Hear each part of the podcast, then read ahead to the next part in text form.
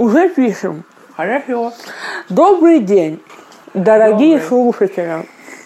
В эфире Сколько у тебя слушателей вообще? горячая ультрасовременность. Три. Серьезно? Нет, больше, я думаю. Имеешь возможность как-то следить за этим? Ну нет, пока нет. Я имею возможность сейчас видеть, сколько прослушиваний на SoundCloud у каждого Мгм. выпуска, и их там около ну, тысяча максимум. Но я не знаю статистику по Apple, по другим площадкам. Тысячу. Так это получается тысячу раз послушали твой подкаст? Ну, один из выпусков, да. Другие там по Класс. 700, по 800. Супер. Это же, не, это же не один и тот же человек 700 раз слушал, правда? Нет, Лида, ну это очень маленькие цифры. Ну, тем не менее, я имею в виду, ну, ты не представляешь, в какой я реальности. Да, ну ты можешь рассказывать шведским деревьям что-нибудь.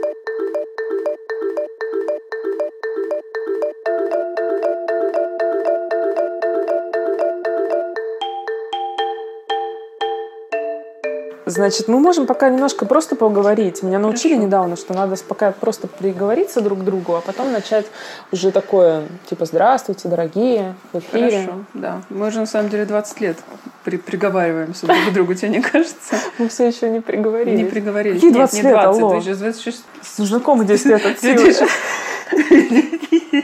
года. 2006 года мы знакомы. Шестого. Шестого. Шестого. С 2006 года мы с тобой знакомы. Это значит, будет весной 14 лет. М. Не хухры тебе У мухры. нас уже мог, мог бы быть сын подросток общий. Ну давай начнем. Привет, меня зовут Наталья Зайцева, и это подкаст «Горячая ультрасовременность» о новых книгах и идеях. И сегодня мы будем говорить о Нобелевской речи Ольги Токарчук вместе с Лидой Стародубцевой. Лида переводчица со шведского на русский язык, перевела несколько потрясающих художественных книг. И не имеет ровным счетом никакого отношения ни к польской литературе, ни к переводу с польского на русский, но является заинтересованным читателем Ольги Токарчук. Давай побольше про твое отношение к, э, к Ольге Токарчук, потому что оно есть. Лида, ты была на, собственно, в- вручении Нобелевской премии. Не-не-не, я не была на вручении Нобелевской премии, я была на Нобелевской лекции. Ага. И потом еще на некоторых мероприятиях, связанных с, ну, с Нобелевской премией Токарчук. Дело в том, что я живу с человеком, который, собственно говоря, представил Ольгу Токарчук шведской публике. Это Микаэль Нюдаль. Это Микель Нейдаль, пе- переводчик. И, да, правда, он тоже не имеет отношения непосредственно к польской литературе. Вот, он, он издатель э, по отношению к Ольге Токарчук и редактор ее шведских переводов. Наличие хороших переводов на шведский язык значительно повышает шансы писателя получить Нобелевскую премию, потому что это значит, что члены Шведской академии, которые, собственно, присуждают Нобелевскую премию по литературе, имеют возможность с этими текстами ознакомиться. То есть никто не получает Нобелевскую премию с бухты-барахты. Это, как правило, результат многолетней работы, дискуссий, там, тайных дебатов. Микаэль Нюдаль открыл Ольгу Токарчук для Швеции. Ну, можно так сказать, да, вместе с переводчиком, которого зовут Ян Хенрик Сван. И да, и вот этот тандем, собственно говоря, открыл Ольгу Токарчук для Швеции. То есть у Микаэля есть издательство, к которому ты тоже имеешь отношение, потому что это более-менее семейный, да, ваш? Ну, нет, не- Нет? Не, не совсем. Да, я имею отношение постольку поскольку. Единственное, чем я занимаюсь, это, это ведением инстаграма этого издательства, но он существует исключительно по приколу, и, в общем, это не стоит упоминать Короче, даже. Лида скромничает. Я рассказываю вам, как есть. Я каждое лето отдыхаю у Лиды с Микаэлем в доме на юге Швеции. И работа Микаэля выглядит так. Он специально построил себе чуть-чуть подаль домик, в котором Мгм. он работает, кабинет. Раньше он прям на кухне работал, Да. в вашем доме небольшом. Мгм. И, собственно, он работает там. А- ну, то есть это дом, дома. Иногда я тоже там работаю. Там на самом деле два рабочих в этом, э, Ага. э, места в этом домике. Он строился для э, нас обоих, конечно, для Микаэля в первую очередь, потому что он работает только, он занимается только вот издательским делом, переводами и около литературными, около литературными вещами, а я еще занимаюсь, э, у меня еще есть учительская работа, поэтому я как бы уезжаю на работу.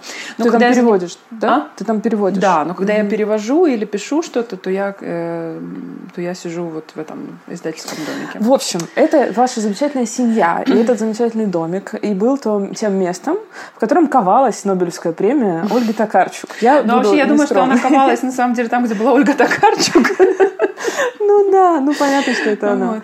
Но... Так, и как ты оказалась Конечно, в Стокгольме да. на Ну лекции? да, и, собственно, когда присудили э, Нобелевскую премию Ольге, это была огромная радость, потому что невозможно описать, как, какое значение это имеет для маленького издательства, в котором собственно, есть только один сотрудник, он же издатель, он же редактор, художник, верстальщик и так далее. И да, и, собственно говоря, как, э, как вот издателя Ольги, э, Миколя пригласили на вручение Нобелевской премии и на всякие вот связанные с этим мероприятием, потому что это же целая неделя посвящена этим событиям. Мне, э, нам удалось получить приглашение и для меня тоже на Нобелевскую лекцию. Не на вручение премии, а на Нобелевскую лекцию.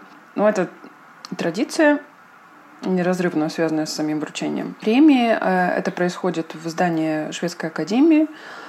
Вот. Но это тоже историческое, такое очень важное здание, которое часто привлекает к себе внимание прессы. Последнее время, к сожалению, слишком много внимания в связи со скандалами в Шведской академии. Но кажется, сейчас вот все становится уже чуть лучше, спокойнее.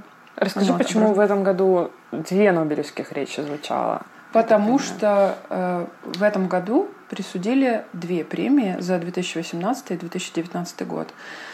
Э, так как в прошлом году, в 2018, присуждение Нобелевской премии по литературе было отменено э, из-за ну, кризиса в Шведской академии. Из-за скандала МИТУ. Ну, ну да, какой да, каким-то образом это связано. Ну, вот. Но там на самом деле давно, видимо, назревали какие-то какие конфликты, и вот эта вот история с сексуальными домогательствами не, не в шведской академии, а как бы рядом со шведской академией. Да? Это было связано с мужем одной из писательниц, членов э, академии.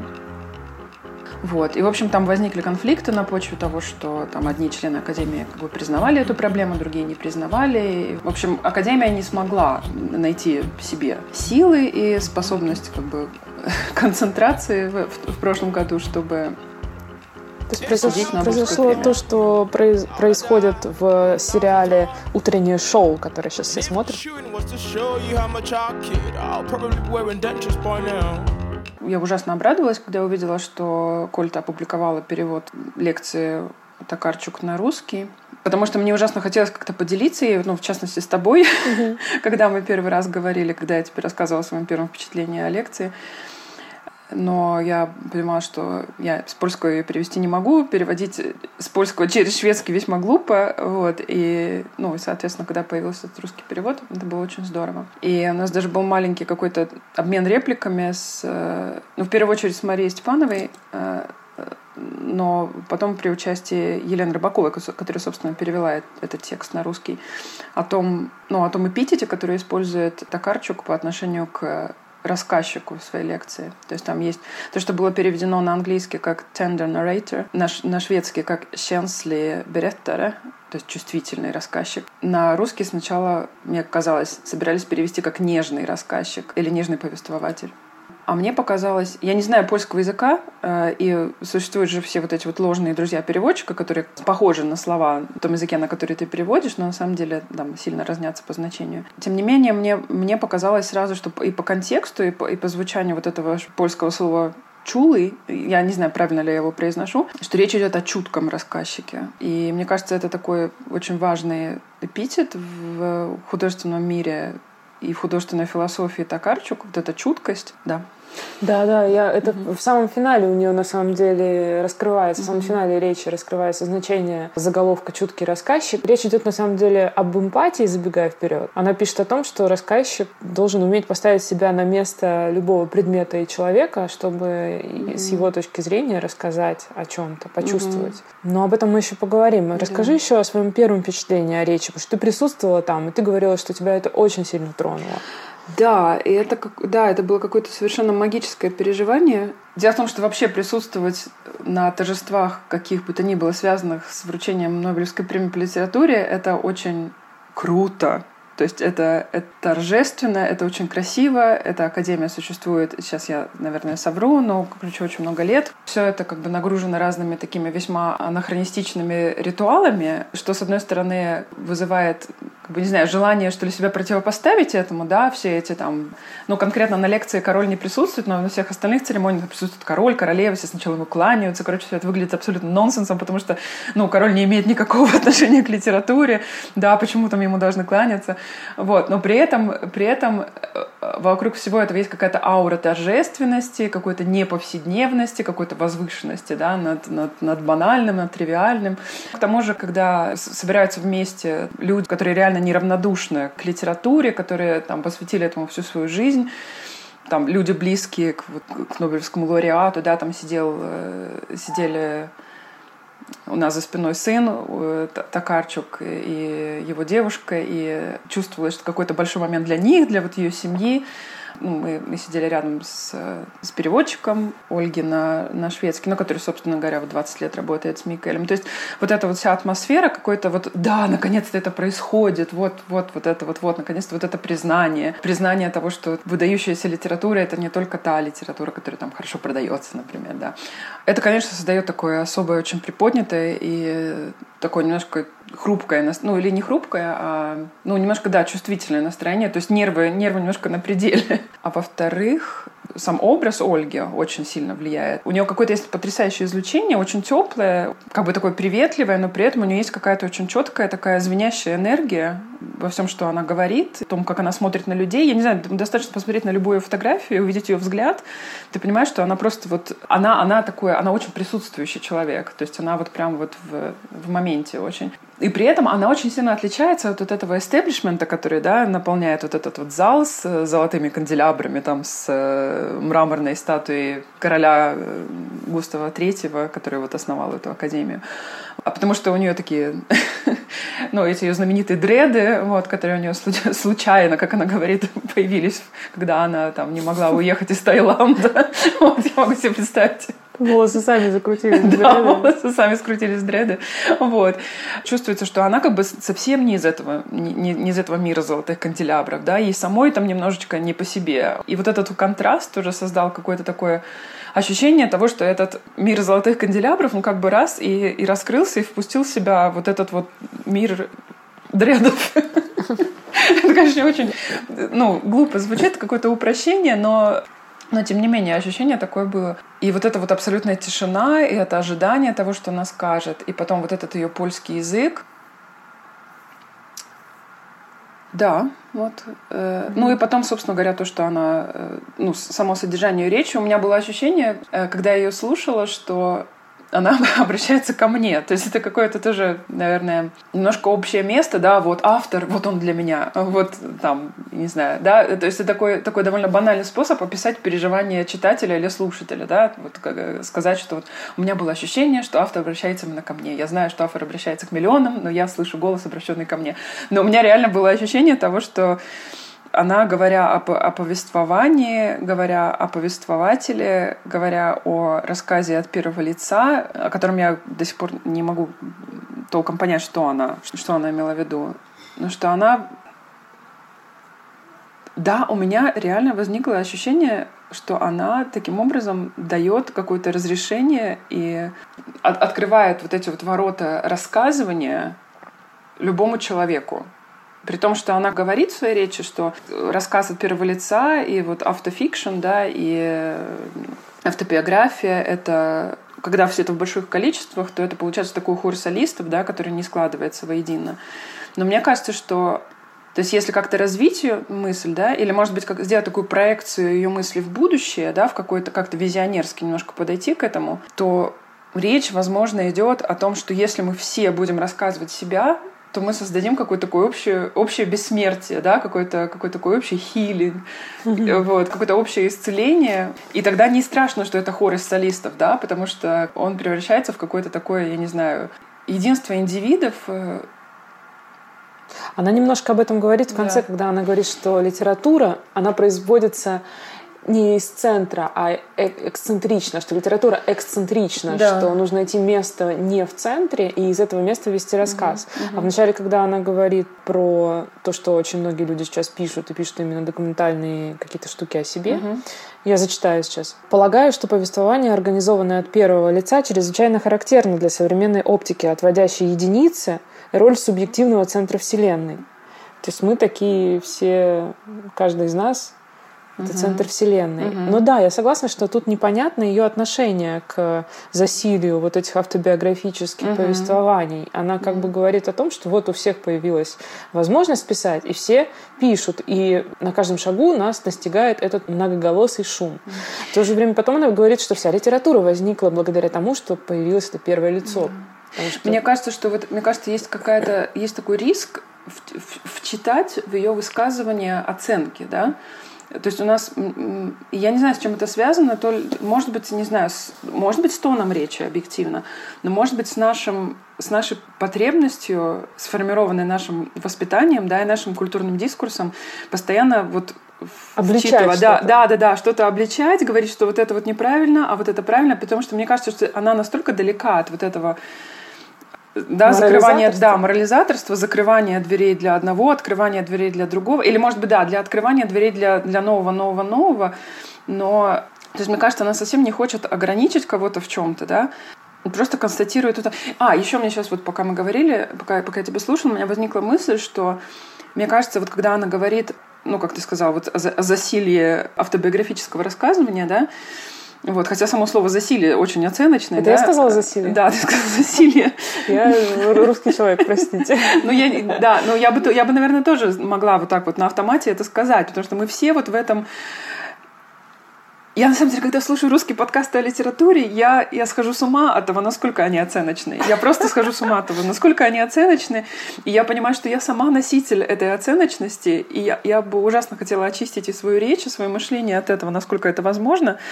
Э, потому что как бы одно дело это, одно дело это понимать, да, и понимать, откуда у чего растут ноги, что является причиной, что является следствием, да, а друг, совершенно другое дело ставить какие-то оценочные штампы. Вот этого слишком много, а вот этого слишком ну, или я не знаю, это, конечно, тоже, наверное, процесс, часть литературного процесса вот этого оценивания. Но мне кажется, что когда когда это висит таким вот смогом над всем, да, над э, литературной дискуссией, то это очень отравляет отношение к литературе. Да. Вот, но это, наверное, тема для отдельного разговора. Это тема и для сегодняшнего разговора, mm-hmm. потому что если мы будем приводить цитаты Токарчук сейчас из этой речи, то мы увидим, что на самом деле этой оценочности в ней нет. Она так ловко подбирает слова, mm-hmm. что ей удается оставаться на границе. Ты не понимаешь, какая ее позиция. Вот что интересно в этой речи.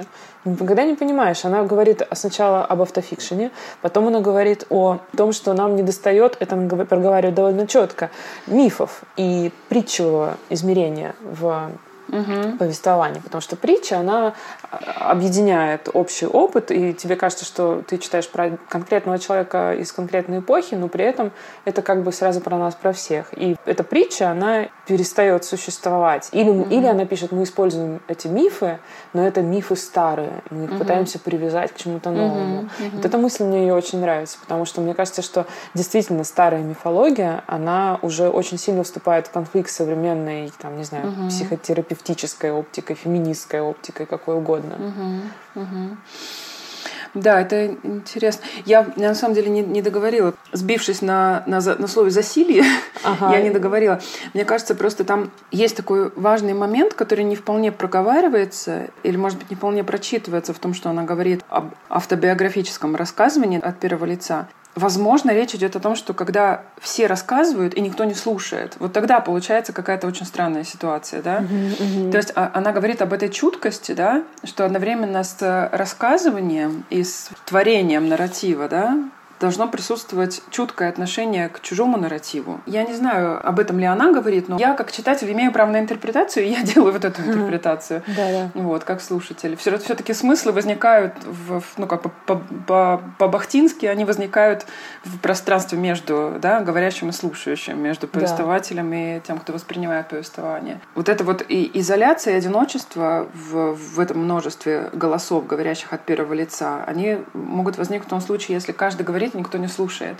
Но если мы, говоря, при этом все слушаем, то мы, возможно, способны соткать вот этот какой-то общий нарратив, исцеляющий.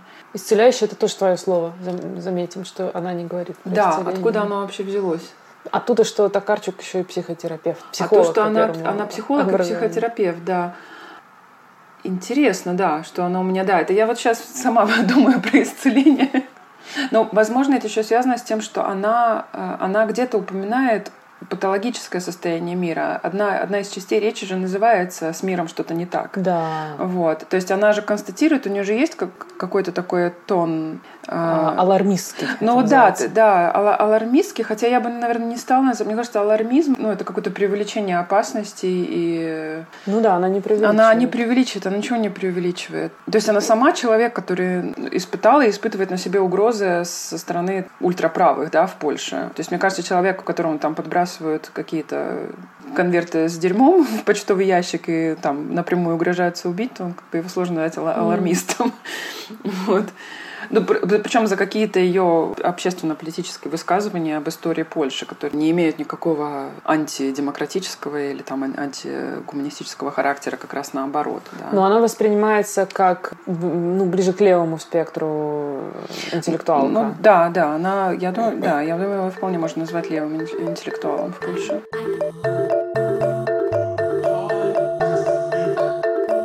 Хочешь, я зачитаю кусочек, где она переходит как раз к необходимости создания новых мифов, и потом мы поговорим про сериалы. Угу. Значит, она пишет, парадоксальным образом, однако, это напоминает хор, состоящий из одних солистов. Угу. Голоса накладываются, оспаривают право на внимание, движутся по сходным траекториям и в итоге заглушают друг друга. Да, это то, о чем угу. ты говорила, угу. что если бы они не заглушали, мы всех видели, да? Мы знаем о них все, мы в состоянии отождествиться с каждым из них и пережить их жизнь как свою. И невзирая на это, читательский опыт как-то подозрительно часто описывается как неудовлетворение и разочарование. Как только выясняется, что выражение авторского «я» не гарантирует универсальности. Чего нам не достает, так это, как представляется, притчевого измерения в повествовании. Ведь герой притчи — это именно тот, кто способен одновременно быть собой, человеком, живущим в определенных исторических или географических условиях, и решительно размыкать этот очерченный круг обстоятельств обстоятельств, становясь каждым и всюду. Вот мне кажется, что я точно не уверена, но мне кажется, что это тоже ее желание универсальности, оно какое-то немножко старорежимное, что ли, оно как будто из нового времени немножко происходит. Но универсальности... Вот я на самом деле возвращаюсь к тому факту, что она психотерапевт, да, и психолог. Мне кажется, что то, то чем он занимается, это какое-то какое исцеление мира, да. Есть, я не знаю, у меня вообще есть такое представление, я не знаю, оно связано с моей личностью или с моим, может быть, состоянием на данный момент, у меня есть такое представление, что все мы какие-то э, в состоянии, ну, как бы последствия родовой травмы. Вообще тот сам тот факт, что мы появились на, ну, появились на свет, как бы делает нас немножечко... То есть мир дисгармоничен, да? Как бы, может быть, природа гармонична, но мир, мир людей дисгармоничен. И вот это вот повествование, вот это вот упорядочение, вот это вот сплетение нити воедино, вот это все какое-то исцеление мира исцеление себя и исцеление мира через, через исцеление себя. У меня есть четкое ощущение, что это одна из главных задач литературы. И мне кажется, вот здесь вот возникает вот этот резонанс между, между тем, что чувствую и думаю я, и тем, что я услышала в ее речи, да, и тем, что я вижу в ее литературе.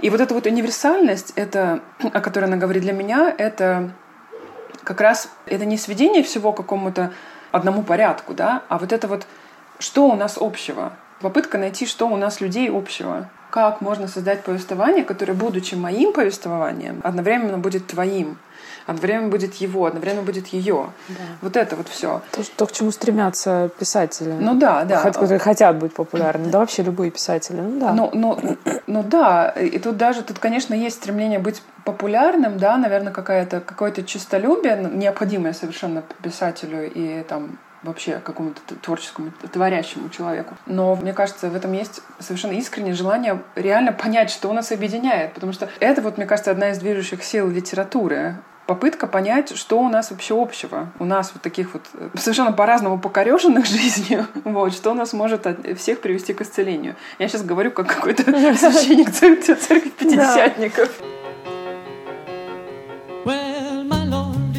Lord is writing, my Lord is writing, He's writing all the time. This is all you do, is all you say. My Lord is writing all the time. Да, нахождение вот этих связей, мне это очень нравится, и это мне кажется почти современной мыслью, Потому что мне все время хочется провести какие-то параллели между тем, что она пишет в этой речи, то, тем, что она говорит, и какими-то новыми философскими идеями, которые сегодня торжествуют в гуманитарных науках. И вот эти связи и множественность, про которые она говорит, это очень похоже на мысли объектно-ориентированных философов. И даже то, что она говорит про чайничек и про предметный мир, который раньше в ее детстве был как бы весь связан и пронизан какими-то связями между людьми и предметами, вещами, это вообще очень похоже на ну, вот этот вечный поворот угу. в философии, когда мы говорим, что акторы это не только люди, но и всякие предметы. Угу. Мне кажется, это как раз очень коррелирует с современностью. Хотя другие ее мысли, как вот эта попытка найти какую-то универсальность или то, что она придает такое большое значение знанию, да, в другом месте она пишет, что всеобщее знание, на которое надеялись средневековые мыслители, не спасло нас. Что mm-hmm. вот теперь есть Википедия, все могут обратиться к нему mm-hmm. за знанием, но почему-то этого нет. Да, это только поскольку очень много голосов, которые не, ну, часто противоречат друг другу, то это производит к новому как бы disconnection вместо того, чтобы объединить да, людей. Вот да, вот мне кажется, что это ее стремление к объединению, как угу. бы такое у, по умолчанию, ей кажется, что объединение это хорошо. Это какая-то вот старая вещь. Хотя, с другой стороны, ну вот Латур тоже говорил о том, что надо объединиться в, в отношении к земному, к земле, да, чтобы да. начать к ней. Но мне кажется, это такое не знаю, мне кажется, речь просто о каком-то выживании. Люди... Сложно говорить, вообще, будучи Родившись в 80-е годы на, перед самым развалом Советского Союза и учась в школе в 90-е годы да, в России, очень сложно говорить как бы об индивидуализме и об общем, да, потому что мы все немножечко травмированы вот этим вот э, как бы резким переходом от как бы коллективистского дискурса к индивидуалистскому. Я это очень сильно замечаю, живя в Швеции, где, ну, где э, как сказать, где, где есть какой-то слой да, интеллектуальной жизни, который, вот, э, будучи левым, является одновременно ну, весьма нет, сейчас я запутаюсь. Продуктом капиталистического общества, грубо говоря. Нет, я хотела у них, сказать. У, да. у вас в Швеции есть ценность солидарности. Ее, вот. не надо, ее не надо доказывать. А вот, здесь да. в России ее надо доказывать, потому что по, по ней как бы проходит вот это вот, вот это вот паутина советского опыта. Вот, вот, вот об этом я и говорю. Да, вот как mm-hmm. раз об этом я и говорю. И поэтому мне кажется, что когда мы говорим вот об этом стремлении к, к универсальному, к общему и к пониманию друг друга, и вот к этому единению, нам очень трудно, нам, вот русским нашего поколения, очень трудно об этом говорить, потому что у нас сразу возникают образы либо нашего там октябрятского прошлого, либо Единой России. Вот. Ну, как бы язык испоганен. Понятия все просто заплеваны. При том, что на самом деле понятия это очень, очень ценные и важные. И, ну, и, по сути дела, люди не могут друг без друга. То есть, как бы, ну, ну, не могут люди друг без друга. Да, не могут. Вот, не могут люди без каких-то, без понимания друг друга, без общего знаменателя. В нашем культурном контексте очень трудно об этом говорить. В Швеции об этом говорить легче. Ну, да, хотя в нашем культурном контексте уже родилось поколение, которое не помнит даже 90-х, понимаешь, и у них уже абсолютно, у них контекст уже такой мировой, и поэтому им легче быть левыми. Ну, ну да, на, наверное, да, но с другой стороны есть вот это вот как бы совок-то не умер ведь. Мне кажется, вот имеет смысл вернуться еще к, к художественному миру Токарчук, если уж мы о ней говорим. Угу. Она, как, как любой большой писатель, мне, мне кажется, существует одновременно в, в, в нескольких мирах. Да? И вот мы с Микой недавно об этом говорили, о том, что вообще любой большой писатель должен быть э, как бы иметь способность к трансценденции, да, вот, то есть как бы пересечению границ мира. Но одновременно как мне кажется, для того, чтобы быть большим писателем, нужно одновременно как бы оставаться в, мире реального, да, и вот а, это то, что, мне кажется, характеризует Токарчука, то есть она, она великолепный сочинитель. Я вот э, сегодня утром пытаюсь как бы сформулировать какие-то вещи, да, относительно нее. Я вспомнила вот это хорошее слово «сочинитель», которое как-то ушло немножко из русского языка, из литературного дискурса, которое раньше существовало. Оно стало как бы немножко обидным, да. Вот. Ну, сочинитель это такой, да, траля там пишет какие-то сочинюшки. вот. А на самом деле сочинительство — это же там мощная-мощная сила, да, вот просто создавать сюжеты и, образы, и сочинять реальность, а не просто ее описывать, это как бы огромная сила. И она вот как раз тот автор, который потрясающе хорошо сочиняет. И мне кажется, как раз за счет вот этой своей способности, с одной стороны, быть очень внимательной да, к реальности, мир ее деталей, он совершенно потрясающе прекрасен, да, вот даже, даже в речи там видно, в Нобелевской речи видно, когда она начинает рассказывать вот эту вот историю о приходе испанцев в Новый Свет, об экспедиции Христофора, который изменил, по одной из научных теорий, изменил климат Земли и привел да, к похолоданию, это да, это очень круто. Но это научная теория, это не сочинительство, да, но вот когда она описывает, как отплывает, отправляется в путь экспедиция Колумба, и как чайки ходят по палубе, и внимательно поворачивая головы, смотрит, наблюдает за действиями людей. То есть она даже в Нобелевской лекции не, смог, ну, как бы не смогла обойтись без, без вот этого вот совершенно влюбленного в мир сочинительства. Не сочинить эту чайку она не смогла просто. Она ее не зря сочинила. Она ее сочинила именно для того, чтобы показать на чувственном уровне, насколько маленькая деталь, одно маленькое событие эффектом бабочки заканчивается огромным планетарным масштабом. Да, да, да. То есть у нее очень много есть вот этих вот э, да, вот этих вот маленьких вещей, которые как бы расцветают в большую ткань повествования. Но я хотела сказать на самом деле о том, что вот она, как, как великолепный сочинитель, одновременно находится и в мире реальности, в мире внимания к вот этим вот реальным деталям, ко всем вот этим, этим чайкам, чашкам, там, осколкам, черепкам, вот этому всему. Вот. И одновременно вот в этой трансцендентальности. И я недавно слушала интервью с ней, э, сделанное одним журналистом шведского радио, где она говорит про да. В одном из ее лучших романов э, «Бегуны» там есть такая линия, э, описывающая старорусскую секту бегуны, о которой она когда-то услышала, и вот это ее вдохновило на создание вот этого сложного, полного каких-то хитросплетений вот этого романа. Это якобы секта, которая, члены которой направляли множество усилий на то, чтобы не оставаться на одном месте. То есть, потому что для них дьявол в статике. И постоянное передвижение э, с места на место, да, постоянное нахождение в движении, вот это вот кочевничество, номадизм, да, это вот, это вот спасение. Это mm-hmm. путь к спасению от дьявола.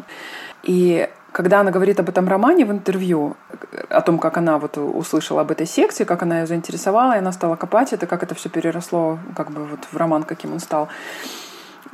Она рассказывает про свою поездку в Москву, где в московском метро она увидела членов этой секты, которые пользуются метро, чтобы не, ну, как бы не попасть, ну, оставаться в движении, не попасть как бы в когти дьявола. Я слушаю, я понимаю, что она на самом деле видела, ну, наших э, бомжей, да, которые... То есть я, я так понимаю, что она видела бомжей, которые вот, ну, ездят там, например, по кольцевой или по длинным веткам метро, вот, э, ну, да, просто потому что там mm-hmm. можно поспать mm-hmm. и погреться, пока тебя не выгонят. Но она, видимо, в этом увидела вот, вот эти вот остатки секты бегунов.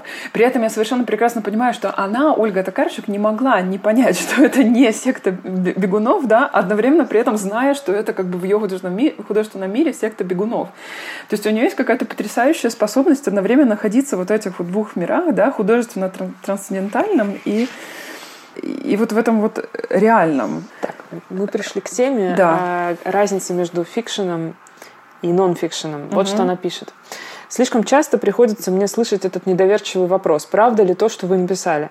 И всякий раз я, мог, я не могу избавиться от ощущения, что он предрекает конец литературы. Этот невинный, как кажется читателям вопрос, для писательского уха звучит в самом деле апокалиптически. Что я могу ответить? Как объяснить антологический статус Ганса Кастерпа, Анны Карениной или Винни-Пуха?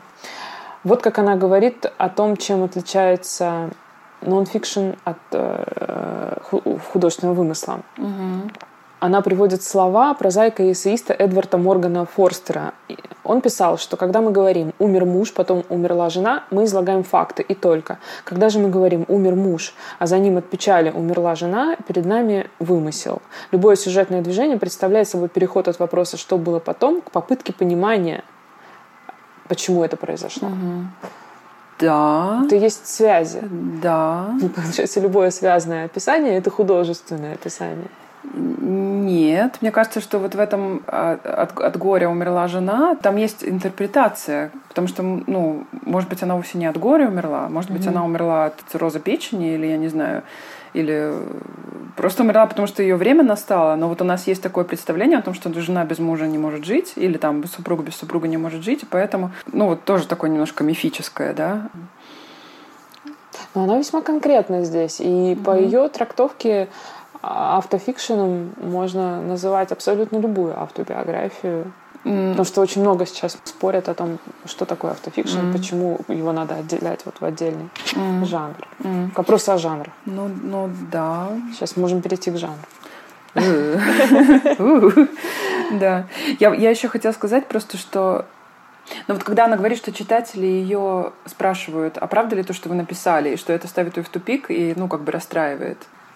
Тут еще есть такой момент, когда литература находится немножечко на грани себя самой и каких-то общественных процессов, да, когда литература начинает описывать что-то исторически значимое, да, и автор художественной литературы одновременно в, э, глазах читателя становится ну, скажем, историком, да, или там э, документалистом, да, кем-то, кто вот документирует реальность. Это, конечно, очень такая деликатная ситуация, потому что, с одной стороны, да, литература — это документ истории, ну, как бы исторический документ. Как бы благодаря литературе мы сейчас знаем, там, не знаю, как э, выглядела жизнь древних шумеров вплоть до исторических событий. Вообще вот эта вот гря... Э, грань между историей описанием да, и, и литературой, она же очень, очень зыбкая. Я не знаю, вспомните Геродота, ну что это такое? Это история описания это, или это литература, в которой есть вымысел, да? Потому что там есть куча вещей, которые не, скорее всего, не имели отношения к реальности, да? были домыслами. Вместе с тем это историческая литература, да. Как я запомнила из, из опыта изучения древних обществ, угу все документы, угу. которые мы изучали, это были либо действительно вот тексты типа текстов Геродота угу. и хозяйственные таблички какие-то. Uh-huh, uh-huh. Кто сколько налогов с кого uh-huh. собрал. Скажем uh-huh. так, то, что мы знаем о там, древних сословиях каких-нибудь древних обществ, мы знаем из вот этих табличек uh-huh. налоговых uh-huh, документов. Uh-huh.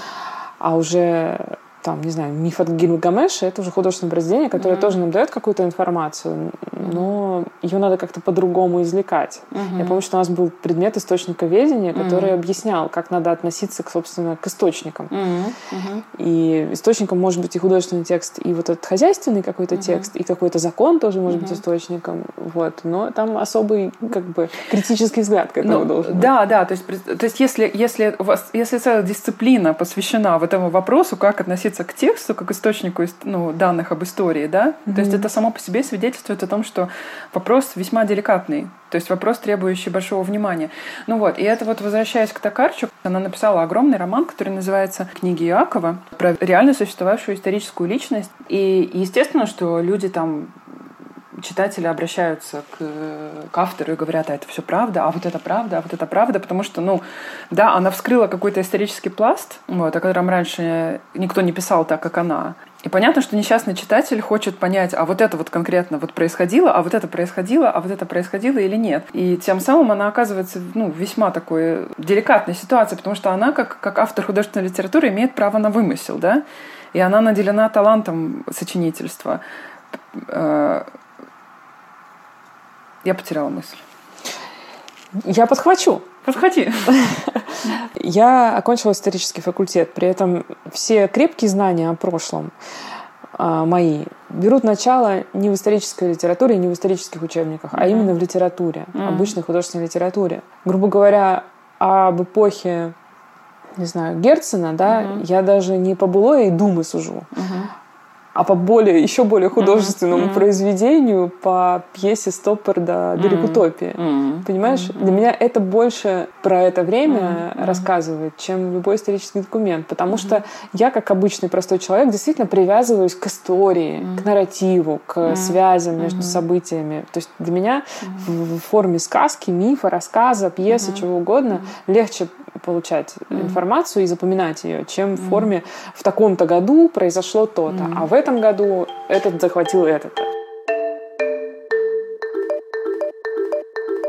когда я пишу, например, про то, как я и мой папа, который уже давным-давно умер, да, с которым у меня было очень мало времени, э, описываю сцену из моих реальных воспоминаний, о том, как мы сидим и очищаем гречку от черных зернышек, и все остальные спят, и мы только вдвоем встали утром очень рано, и сначала он, потом я, и вот мы сидим, и это вот наш как бы такой вот э, санктум, наша такой священная, священная чистка гречки, вот. Я вот это вот описываю, и потом я описываю, как я беру одно из этих зернышек, бросаю его в окно, и из него вырастает дерево, которое дорастает до нашего второго этажа. Мне кажется, мое чутье рассказчика да, должно подсказать, ну, в какой момент этот вымысел должен как бы вернуться в реальность. И мне кажется, что здесь есть тоже какая-то привязка, привязка к терапевтическому рассказыванию. Да? То есть, мне кажется, невозможно выйти за пределы самого себя, рассказывая только то, что произошло на самом деле. Ага. То есть, мне кажется, что... Вот здесь я хочу, кстати, сделать маленький прыжок к тому, что в речи Токарчук есть такое место, где в самом начале, и это на самом деле совершенно не, не оригинальная мысль, но она как-то ее высказывает в этом контексте, она звучит очень круто, о том, что все, что все нерассказанное, умирает. Все, что не облечено в слова, перестает быть. И вот это на самом деле тот момент в ее лекции, за которым я, перечитывая текст заново, реально разрыдалась. Потому что я почувствовала, что она сказала то, что я как бы не могла сформулировать для себя очень много лет, почему нужно рассказывать себя, чтобы не умереть. Та причина, по которой нам всем нужно писать. Та причина, по которой нам всем нужно писать, и совершенно наплевать на какие-то исторические события, совершенно наплевать, для начала наплевать на типическое, да, и просто рассказывать себя, и заниматься вымыслом себя, и сочинять себя, и потом возвращаться снова к реальности. Почему я сейчас об этом вспомнила? Потому что мне кажется, что для кого-то способ не умереть — это, это рассказывать все как есть, а для кого-то способ не умереть, да, просто дать себе жить — это, это сочинить себя заново. На самом деле, смотри, мы же никогда не рассказываем прям как, как есть. Мы всегда приплетаем какую-то трактовку. Люди, которые рассказывают все как есть, это самые скучные рассказчики, как известно, да? Да. которые подробно да. все перечисляют, ты уже не понимаешь, где тут связь. Даже есть направление нарративная психология, угу, где мы угу. изобретаем рассказ, находим способ рассказать о себе и о своем опыте, угу. так, чтобы этот рассказ стал для нас исцеляющим, угу. как ты говоришь. И более того, на самом деле, любые направления, не только психотерапевтическое, психоанализ, он, в принципе, что-то похожее делает, mm-hmm. и что-то похожее делает религия с, с человеческой жизнью. Все вещи, к которым мы прибегаем, начиная от гороскопов mm-hmm. и заканчивая дневниковыми записями, это все попытка действительно упорядочить как-то мир в рассказ, дать ему mm-hmm. какие-то логические объяснения, да, связи да. и так далее. И каждый закрывает эту потребность в разных местах. Но вот это притчевое типическое мифологическое измерение, оно же все равно прорастает так или иначе, особенно uh-huh. у людей начитанных. Так или иначе мы все равно находим вот эту вот типизацию. Uh-huh. А некоторые вообще пишут о себе в сказовой какой-то манере. Мы не поговорили еще про сериалы, о которых Ольга Токарчук очень интересно пишет, угу. как о новой форме мифологии. И о новой форме нарративов. То есть, mm-hmm. чтобы удержать внимание, нам нужно постоянно держать от, открытым финал, и из-за mm-hmm. этого человек не получает mm-hmm. катарсического объяснения событий, mm-hmm. и mm-hmm. это держит нас в постоянном внимании и mm-hmm. так далее. И еще она пишет о том, что герои меняются радикально теперь. То есть человек, который психологическими характеристиками в начале сериала одними обладал, к концу угу. может быть совсем другим или вообще угу. исчезнуть. И главные герои могут стать второстепенными, второстепенные угу. главными. Это действительно новая угу. вещь для нарратива. Да. Я на самом деле, я небольшой потребитель сериалов. Я там посмотрела, наверное, три сериала за всю свою жизнь от начала до конца.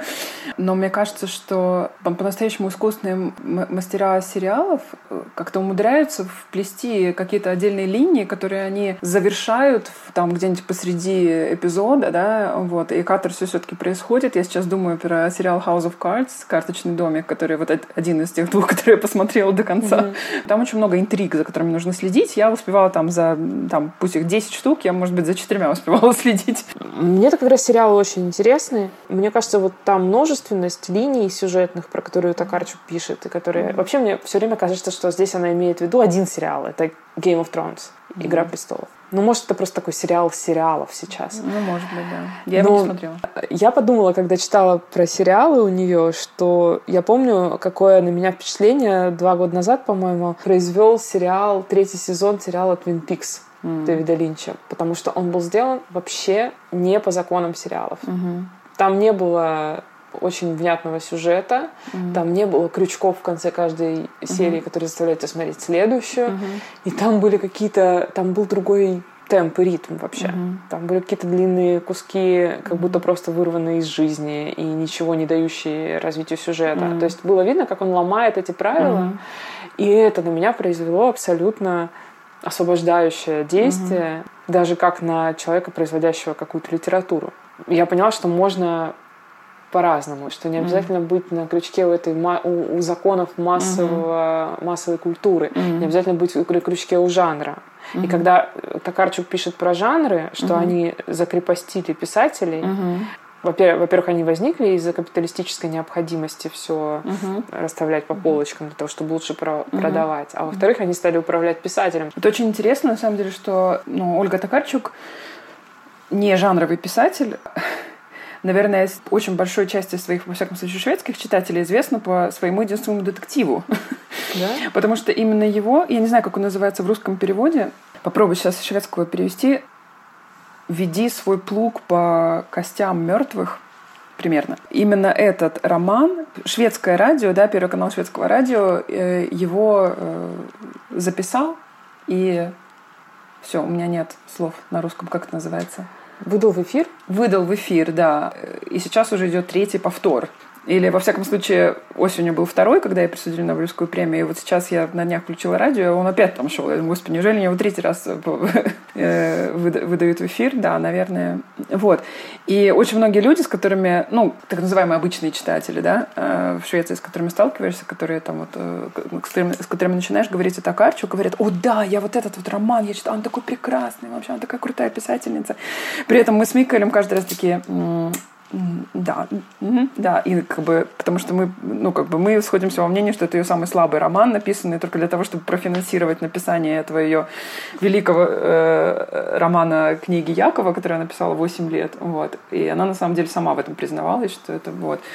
Но при этом это еще жанровый эксперимент. Я вот все пытаюсь дослушать до конца, получается плохо, потому что мне не очень нравится. И сейчас, вот когда у нее спросили, какие у нее есть планы на, на будущее после Нобелевской премии, это как как, известно, очень критический момент для любого писателя. Да? Веслава Шимборская, предшественница да, Ольги Токарчук, предыдущая Польская лауреатка. Польская лауреатка, да.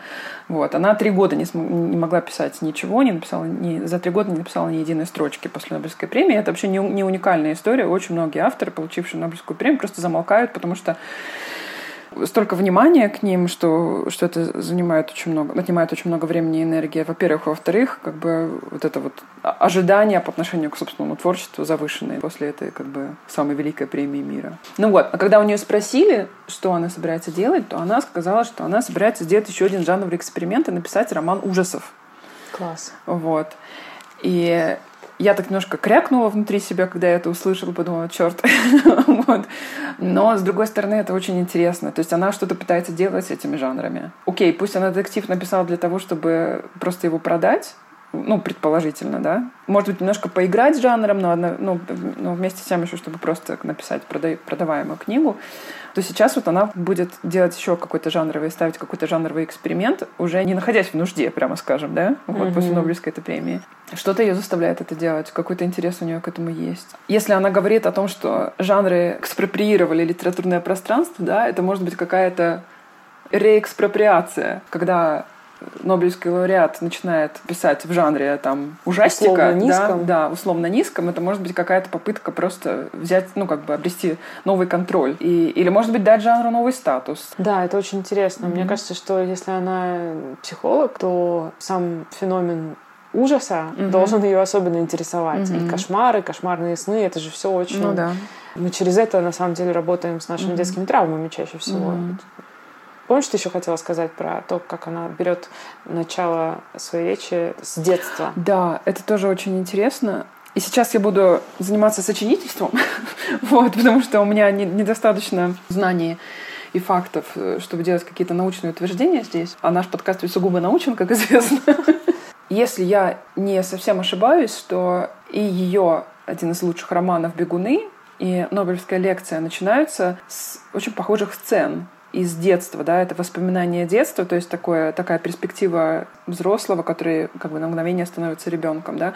Не знаю, для меня в этом есть какая-то интимность, которая меня немножко поразила в этой речи, возвращаясь как бы к среде, да, эти золотые канделябры, вот эти вот мраморные статуи, и вдруг кто-то говорит про маленькую девочку, которая смотрит на фотографию своей беременной матери, да. Вот, в этом есть какая-то такая невероятная, невероятное тепло и какое-то разрешение на интимность, да. Mm-hmm. Вот, вот здесь вот я, и и вот я рассказываю про вот этот вот маленький, очень интимный момент своего как бы возникновения себя, замена реплик, репликами с матерью, да, угу. из моей вот этой детской глупости, в кавычках, да, вот это вот возникновение мудрости. И мне кажется, что вот сейчас в литературе происходит какой-то поворот какой-то, какой-то поворот к новой интимности, да, вот эта вот смена парадигмы, да, то есть вот это вот разрешение на, на интимность даже вот эта вот большая статусная литература, да, может быть вот такой вот очень-очень интимной, очень-очень берущей начало в каких-то очень детских, каких-то очень индивидуальных, отдельных переживаниях. У нас, конечно, есть Пруст, да, и его липовый чай и вот этот вот вкус и, и, и так далее, да, в поисках утраченного времени, да, э, начинается с этого. У нас есть детство Толстого. У нас есть детство Толстого, да, но они все какие-то очень панорамные. Я не знаю, почему. Может быть, потому что она женщина. Может быть, действительно дело в том, что женщины как бы...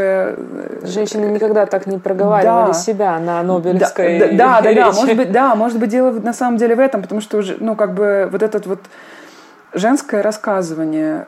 Открой, пожалуйста, дверь и попроси Микаэля разогреть нутовый карри на плите. Э, и мы закончим и пойдем есть. Микаэль! Не, он не услышит, наверное, не слышит. Микаэль! А, не а, в душе. Прости, вы моетесь, да? Ну, это Ярик моется. А, все, прости тогда, ладно, не надо ничего. Ты купаешься, молодец. Окей. Извини. Да. А, это очень хороший э, поворот к финалу нашего подкаста. Да. Я просто не знаю, мне казалось, что в этой мысли что-то есть, но когда я поговорила, поняла, что мне ничего нет. А мне наоборот показалось, что да? это очень да. самая великая мысль этого да. подкаста. Чуткость — это глубокая взволнованность бытием другого, его хрупкостью и неповторимостью, его уязвимостью перед страданием и бегом лет. Мне кажется, вот я возвращаюсь к той, к той интерпретации ее слов о хоре, в котором одни солисты, да, мне хочется еще раз сказать, что нужно слушать другого и рассказывать себя. Одновременно. Одновременно. И твой рассказ влияет на мой рассказ, а мой рассказ влияет на твой рассказ. По сути дела, это старое понятие интертекстуаль... интертекстуальности. Мне бы, да, мне бы хотелось закончить наш, наш подкаст на вот этом позволении, mm-hmm. что ли, себе тоже быть интимными, не бояться рассказывать о своем детстве, о себе, не бояться быть выскочкой, еще да, одно оценочное да, советское, постсоветское слово. Я сейчас могу за, за вообще на самом деле сделать одно очень откровенное признание. Мне очень трудно писать по-русски, потому что как только я начинаю писать по-русски, сразу возникает где-то в области затылка какой-то голос, который говорит, «А что ты о себе вообразила? Ты что, писательница, что ли? Много вас таких. Что ты тут расписалась? Кому нужны твои сопли? И когда я пишу, а когда я пишу по-шведски, никакого такого голоса нет. Потому что по-шведски пишут все. Потому что по-шведски пишут все, во-первых, а во-вторых, во-вторых, потому что я не выросла в Швеции, и у меня не было вот не, не, из чего было сформироваться вот этому голосу. Да, у нас вот. есть этот гнет великой русской литературы, вот, что гнет литература, она обязательно великая. Да, да, вот, а иначе не суйся даже. А иначе вот. не литература, а, а так. Да. А ты институт закончила? ЖЖ. Да. Пиши, да, пиши в ЖЖ, будешь сетевой писатель. Что это такое? Это же дневник обычный. Это не литература. Да, да. Если мы сами себе не в состоянии позволить, ну пусть хотя бы кто-нибудь нам позволит. Там Ольга Токарчук или Мария Степанова или э, твоя любимая писательница. Ее зовут Элизабет, Элизабет Страут. Страут. Давай, давай разрешим себе все. Да. Начнем писать. Все дозволено. Все дозволено. Ой-ой-ой. Да. Вот. Великая а русская литература и тут нам заткнула рот. Лида, Спасибо тебе большое. Спасибо тебе. Жалко, что ни разу в эту дверь не забежал твой сын Ялик, и Мика не сказал что-нибудь своим прекрасным русским языком со шведским акцентом. Которого у него нет. Шведского а, да, у него, конечно, нет шведского акцента. Да. Спасибо тебе. Пока. Пока. Это был подкаст «Горячая ультрасовременность» о новых идеях и книгах. Беседовали мы с переводчицей и моей подругой Лидой Стародубцевой. И в следующих выпусках я также буду беседовать с разными людьми о разных новых книжках и новых идеях. У подкаста «Горячая ультрасовременность» есть Patreon, на котором можно его поддержать. Спасибо всем, кто просто нас слушает. Кидайте ссылки своим друзьям, знакомым, рассказывайте об этом подкасте. С Новым годом!